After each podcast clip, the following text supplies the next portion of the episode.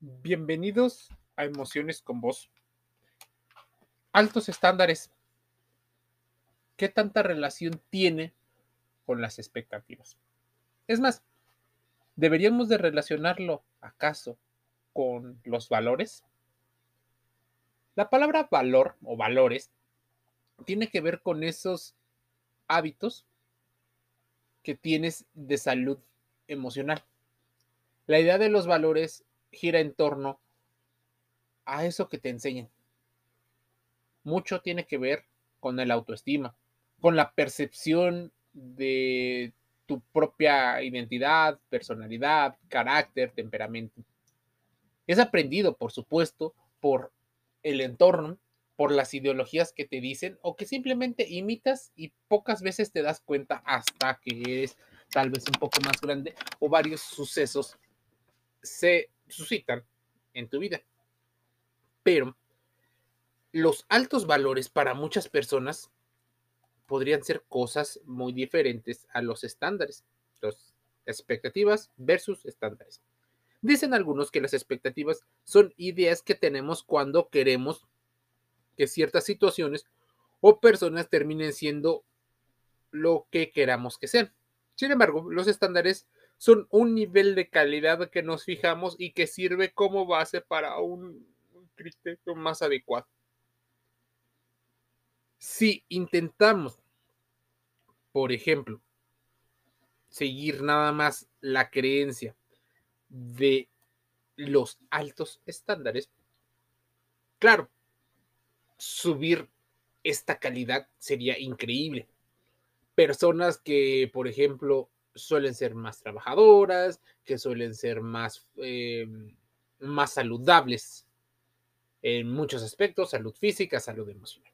Hasta ahí creo que nadie discute la tendencia de obtener lo mejor posible. Pero en una tendencia a veces, mm, pues, alterada de la percepción, se han confundido los estándares con las expectativas. Incluso las expectativas han superado y han tomado la ideología de los estándares.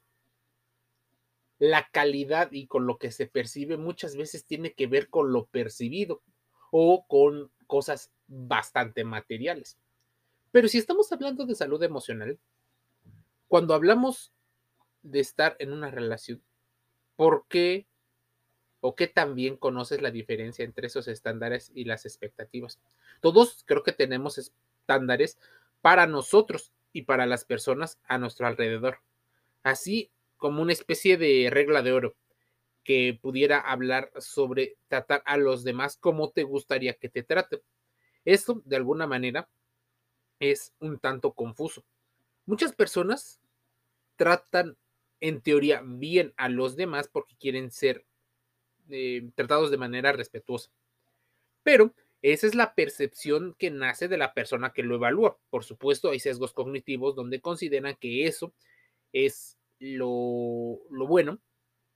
Y es más, en esas evaluaciones inconscientes de 10 segundos que hacemos de otra persona, podríamos estar descartando buenas opciones solo porque nuestra forma de procesar la información es diferente a la de otra persona. Nuestros estándares determinan muchas veces cómo actuamos cuando estamos a solas, al igual que cómo nos comportamos con los demás. Esos estándares pudieran llegar a ser una guía para nuestras relaciones, aunque a veces confundimos los estándares con las expectativas.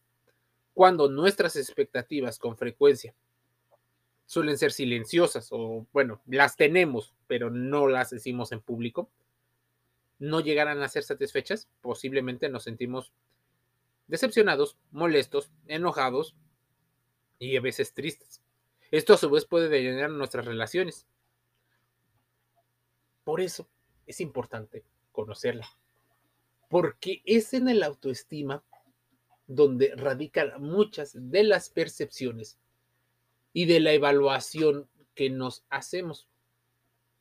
¿Te ha pasado que seguramente alguna persona se evalúa o evalúa una capacidad que llegue a tener por encima de la que verdad en verdad tiene.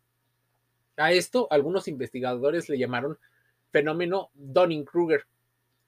¿Por qué?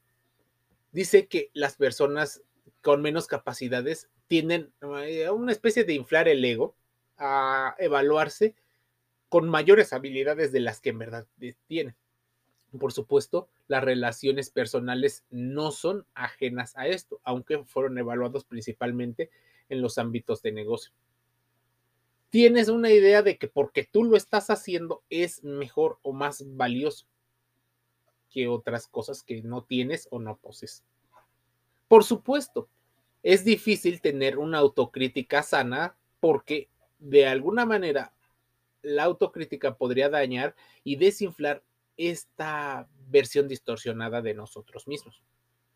Nuestro ego o nuestras formas de evaluarnos a nosotros mismos se ven claramente afectadas por la información que tenemos. Si todo el día te la pasas viendo redes sociales con los mismos discursos, puede que te estés radicalizando.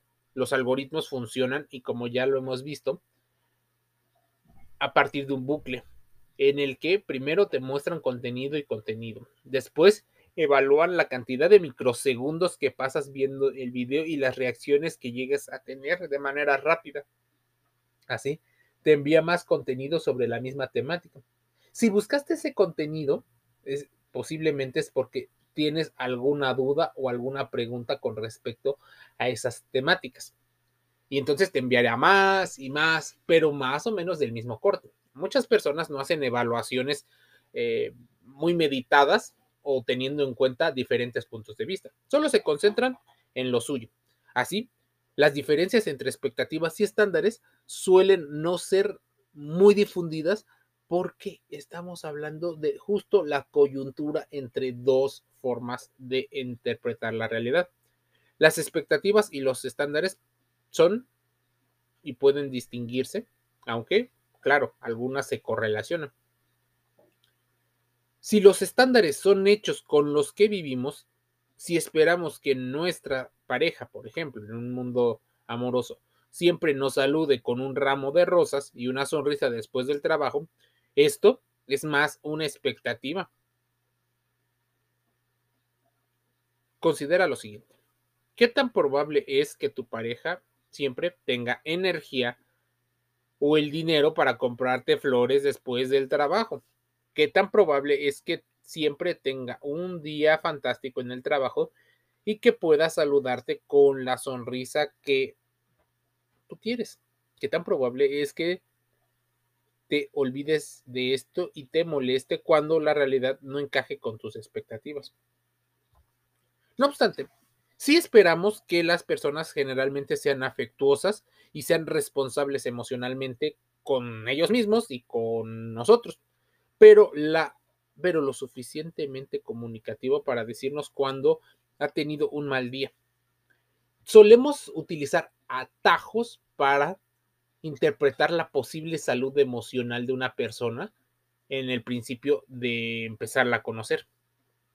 Así nos vamos haciendo una idea de quién es y cómo es a partir de la información que poseemos. Por supuesto, en muchos casos, la salud emocional y la inteligencia emocional no es algo que se enseña en la escuela. Difícilmente la tienen los padres, así que las expectativas que te enseñan pueden ser tan, tan altas que sí, al principio pueden ser un motor que te mueva a obtenerlas, pero no siempre a saber valorar incluso la abundancia. Hay personas que se llegan a, mm, a estresar a partir de la abundancia, al nunca haber tenido o haber disfrutado de la abundancia o de relaciones regulares sin estos altibajos o montañas rusas emocionales, caen en caos porque no saben gestionar la parte donde ya cumplieron con las expectativas que tenían, pero aún así la sensación de malestar o incluso de vacío emocional sigue. Es importante que tengas estándares, por supuesto. Nuestros estándares eh, los determinan, sí, una parte de lo que, la forma en la que nosotros queremos ser tratados. y cómo queremos tratar a los demás. Cuando nos ponemos estándares, decimos a los demás que existen límites, que tenemos una autoestima, que debemos de alguna manera mantener lo más saludable posible. Tener grandes expectativas de nosotros o de los demás es lo opuesto a esto. En ocasiones creamos expectativas tan grandes porque sentimos que no tenemos ningún control. Es más, estamos tratando de sentir como si la tuviéramos, aparentamos cosas. También es posible que fijemos estándares grandes porque de cierta forma nos sentimos inseguros y estamos tratando de compensar varias cosas con ello. Claro, la mayoría de las personas no lo va a admitir. No va a decir que tiene unos estándares irreales cuando les hagan saber de sus estándares eh, irreales, posiblemente reaccionen de una manera mm, no muy agradable, incluso a veces hasta agresiva e impulsiva. El caso que deberíamos de estudiar, por supuesto, es nuestra vida, pero teniendo en cuenta varias situaciones. Diferenciar los estándares de las expectativas no siempre es fácil porque se parece. Eso es especialmente verdad en aquellos momentos cuando ni nuestras expectativas ni nuestros estándares son satisfechos. En estas situaciones podemos sentir una gama de emociones como el enojo, el dolor, la decepción. Estas son emociones bastante, bastante fuertes que pueden nublar nuestro juicio y definir nuestras reacciones. Y por supuesto, esas reacciones, nuestras relaciones. Cuando dejamos que esto ocurra, podríamos arremeter contra las personas, gritarles, empezar peleas o dramas, lo cual no es constructivo para ninguna relación del tipo que sea. A causa de esto, es importante poner una pausa. Pero ¿quién te ha enseñado a tranquilizarte y a poner marcha atrás? Es más, la marcha atrás es vista muchas veces ideológicamente como la pérdida, como la resignación, como la mediocridad, como algo lejano al éxito eh, estandarizado que te han querido implantar. Tomarse pausas en una cultura del rendimiento es algo muy fuerte. Por eso, muchos de las industrias han crecido a partir de hacer más ansioso, dependiente a las personas, mucho más estresadas por ese posible éxito. Es probable que resuelvas un problema mejor cuando estás calmado y sereno. Digamos que, por ejemplo, tu pareja hizo algo que no satisfizo tus estándares ni tus expectativas. En vez de tomar esto como un llamado a las armas, toma una respiración profunda, tómate el tiempo para analizar y pregunta algunas cosas lo más racional posible. Por supuesto, esto tendría que ser explicado desde muy temprana edad. Cuando mm, algunas personas toman el hábito, que también puede ser desaprendido, pero cuando tienen ese hábito de tomar calma, pueden enfocar eh, mejor la observación de tus emociones y responder de una forma diferente pero normalmente nos gana la ira, nos gana el enojo, nos gana la molestia o incluso la alegría, la felicidad, el éxtasis y el entusiasmo. Entonces respondemos a partir de cómo nos sentimos. ¿Cuántas veces no te has equivocado por esas pequeñas reacciones? Luego viene el coste hundido, en el cual queremos que, porque tomamos ya una decisión, tenemos que seguir con ella. Observa, siente tus emociones, aprende a saber dónde se encuentran. ¿Estás atendiendo tus necesidades como individuo? ¿Puedes vivir con ello? Así, los estándares se convierten en una situación bastante importante. Es más, dicen muchas eh, situaciones, muchos, eh, mucho contenido, que las mujeres inteligentes, que los hombres inteligentes mantienen sus estándares cuando de buscar pareja se trata. A ver, no se necesita un IQ, también se necesita una inteligencia emocional y una inteligencia social. Es en nuestras expectativas que empezamos a creer que merecemos lo mejor y merecemos lo mejor por el hecho de ser nosotros mismos, solo por haber nacido, como si no tuviéramos que hacer mucho esfuerzo y fuéramos más un premio que parte de un proceso de nosotros y de los otros. Esta idea de aferrarse al sentido de propiedad lleva a muchas personas a poner unos estándares altos para obtener esa calidad que deseen. Pero la calidad habitualmente es la misma según el plan de vida que tengas. Si tienes menos de 18 años, tus estándares pueden ser diferentes según la etapa de tu vida. Si tienes entre 20 y 30, pueden ser muy diferentes. Ya no te sientes ni tan niño ni tan joven.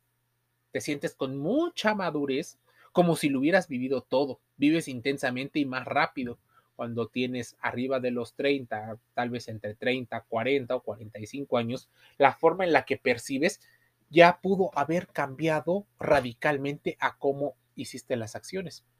Es muy probable, por ejemplo, que en el caso de que alguien haya tenido un hijo, se haya embarazado con menos de 18 años, la percepción que tenga si hubiera tenido ese hijo a los 35 sería totalmente diferente si eh, seguimos una tendencia bastante natural en la toma de decisiones en la vida.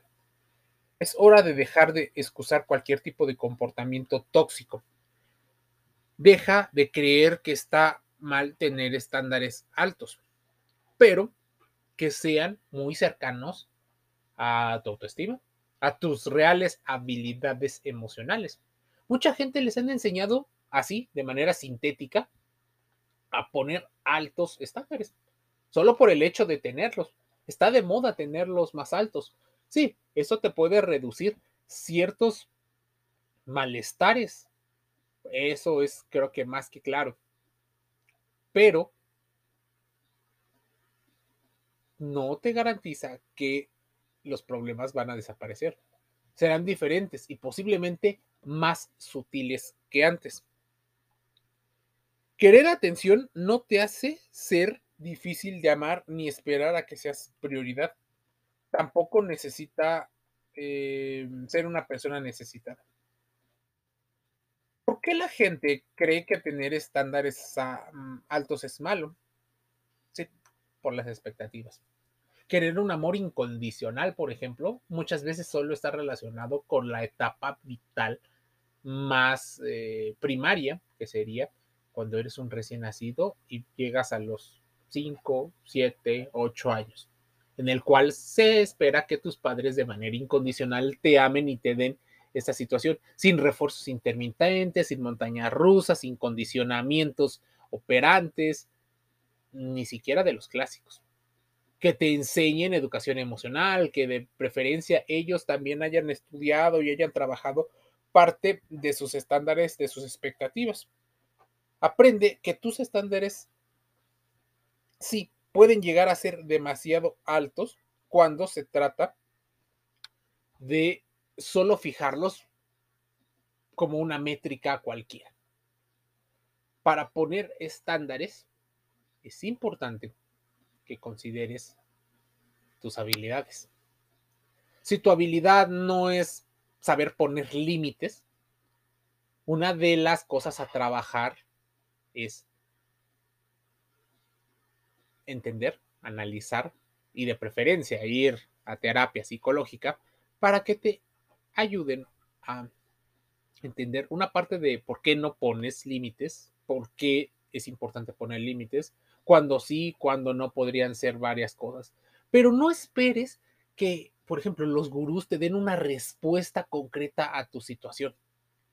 Sería irresponsable, incluso una mala praxis, tanto de los gurús como de las personas eh, que hablan o que se crean contenidos, darte un consejo. Esto es o no es. Es más, cuando alguien te esté dando un consejo, aunque sea disfrazado, es una mala praxis.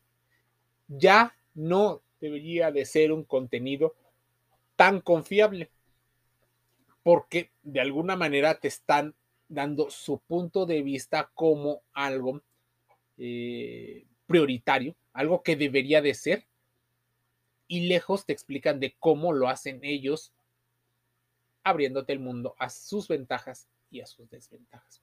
Las expectativas creo que han dañado mucho al mundo porque llenan el aire de positivismo tóxico, de ese malentendido de que con lo bueno, con la felicidad, con el rendimiento, serás capaz de ser feliz, que ya no estás viendo las partes negativas, sino solo las positivas. Todo está bien, según la cultura así, positivista. Nada está mal. Es más, todo es un pequeño problema a punto de resolverse, cuando no es cierto. Hay problemas estructurales, hay problemas que sostienen la estructura de nuestra convivencia, como es, por ejemplo, la división del trabajo, como es el tema de la, mm, de la vida eh, laboral, como es la relación con afectiva con, la, con el entorno primario. Eso dicta muchísimo de cómo te relacionas con los demás. Por eso fijar estándares altos nada más por fijarlos e intentar salvarte de aquellos eh, fracasos amorosos, de aquellas heridas de la infancia, de aquellos problemas, solo es una medida temporal que te permite ganar un poco de tiempo y hacer un, em, un estudio de inteligencia emocional, de salud emocional, y esto lo puede hacer un psicólogo, una psicóloga a favor tuyo. Un psicólogo o un, buen profesional de la salud emocional, ¿qué hace? Una, estudió y se profesionalizó. Dos, utiliza rigor científico o lo más cercano posible. Se evita de palabras eh, que están de moda, que solo tienen un enfoque biologista, y te intenta abrir el panorama a muchas opciones, entendiendo que el mejor camino es aquel que vas a ir construyendo gradualmente. Muchas personas te recomiendan que nunca bajes tus estándares, que sigas y sigas y sigas, considerando estos estándares como algo eh, importante, casi, casi de vida o muerte. Es más, en tiempos de crisis, tanto de nuestra psique como de nuestra economía, las posturas se radicalizan y varias situaciones intentan regresar a las culturas antiguas, a los pensamientos antiguos, nada más que con un punch, con un twist de algo moderno para que haga sentido ideológicamente. Muchas personas inteligentes, en teoría, no deberían de conformarse con menos. Todos tenemos una lucha interna que nos obliga a cumplir con nuestras propias expectativas, las cuales normalmente tienden a ir hacia arriba, porque así te enseñaron. Pero conformarte con algo que ya consideras bueno es bueno. Permite la estabilidad. Estar constantemente luchando, intentando ganar cosas, te lleva a una batalla sin fin. Una batalla que sí, puedes ganar, pero son las excepciones. Muy pocas excepciones. Ponerte un porcentaje sería irresponsable de mi parte, pero son muy pocas. Normalmente la evolución constante es algo que a muchas personas les atraen de los otros, pero no se ven a simple vista. Es más, los sesgos cognitivos, las heridas emocionales te impiden tener claro aspectos de los estándares, de los valores y de las expectativas. Así, nuestras emociones se van viendo alteradas porque alguien nos dijo que los estándares altos podrían ser buenos. Es más, debes de tener algo en cuenta. Los estándares que tú consideras altos pueden ser una inspiración de quien pertenecen a estratos o culturas de mayor poder. O sea, te lo dicen desde, tus, desde sus propias experiencias y no de los posibles estándares que necesites tener en tus propias condiciones.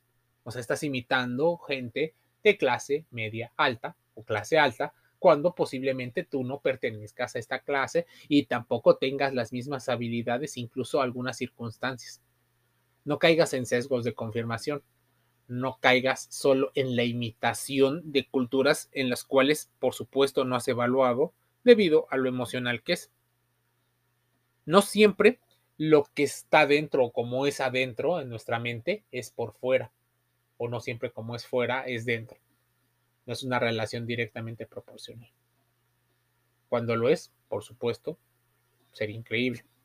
Así, altos estándares podrían incluso destruir ciertas relaciones porque te gana el ego. Se convierte en una guerra de poder, a ver quién es mejor, a ver quién no cesa de sus intenciones. No hay negociaciones en ocasiones. ¿Por qué? Porque siempre se quiere ganar y ese es el estándar que te fijaste muy fuerte en tu cerebro. Evalúalo, piénsalo. Emociones con vos todos los días, haciendo reflexiones con respecto a las emociones. Aquí no te damos soluciones mágicas, solo intentamos hacer la reflexión para que tú busques más información, contrastes esa información y amplíes esta. Entiendas un poco de tus emociones y cómo se traducen en acciones en tu vida a día. Te envío un saludo.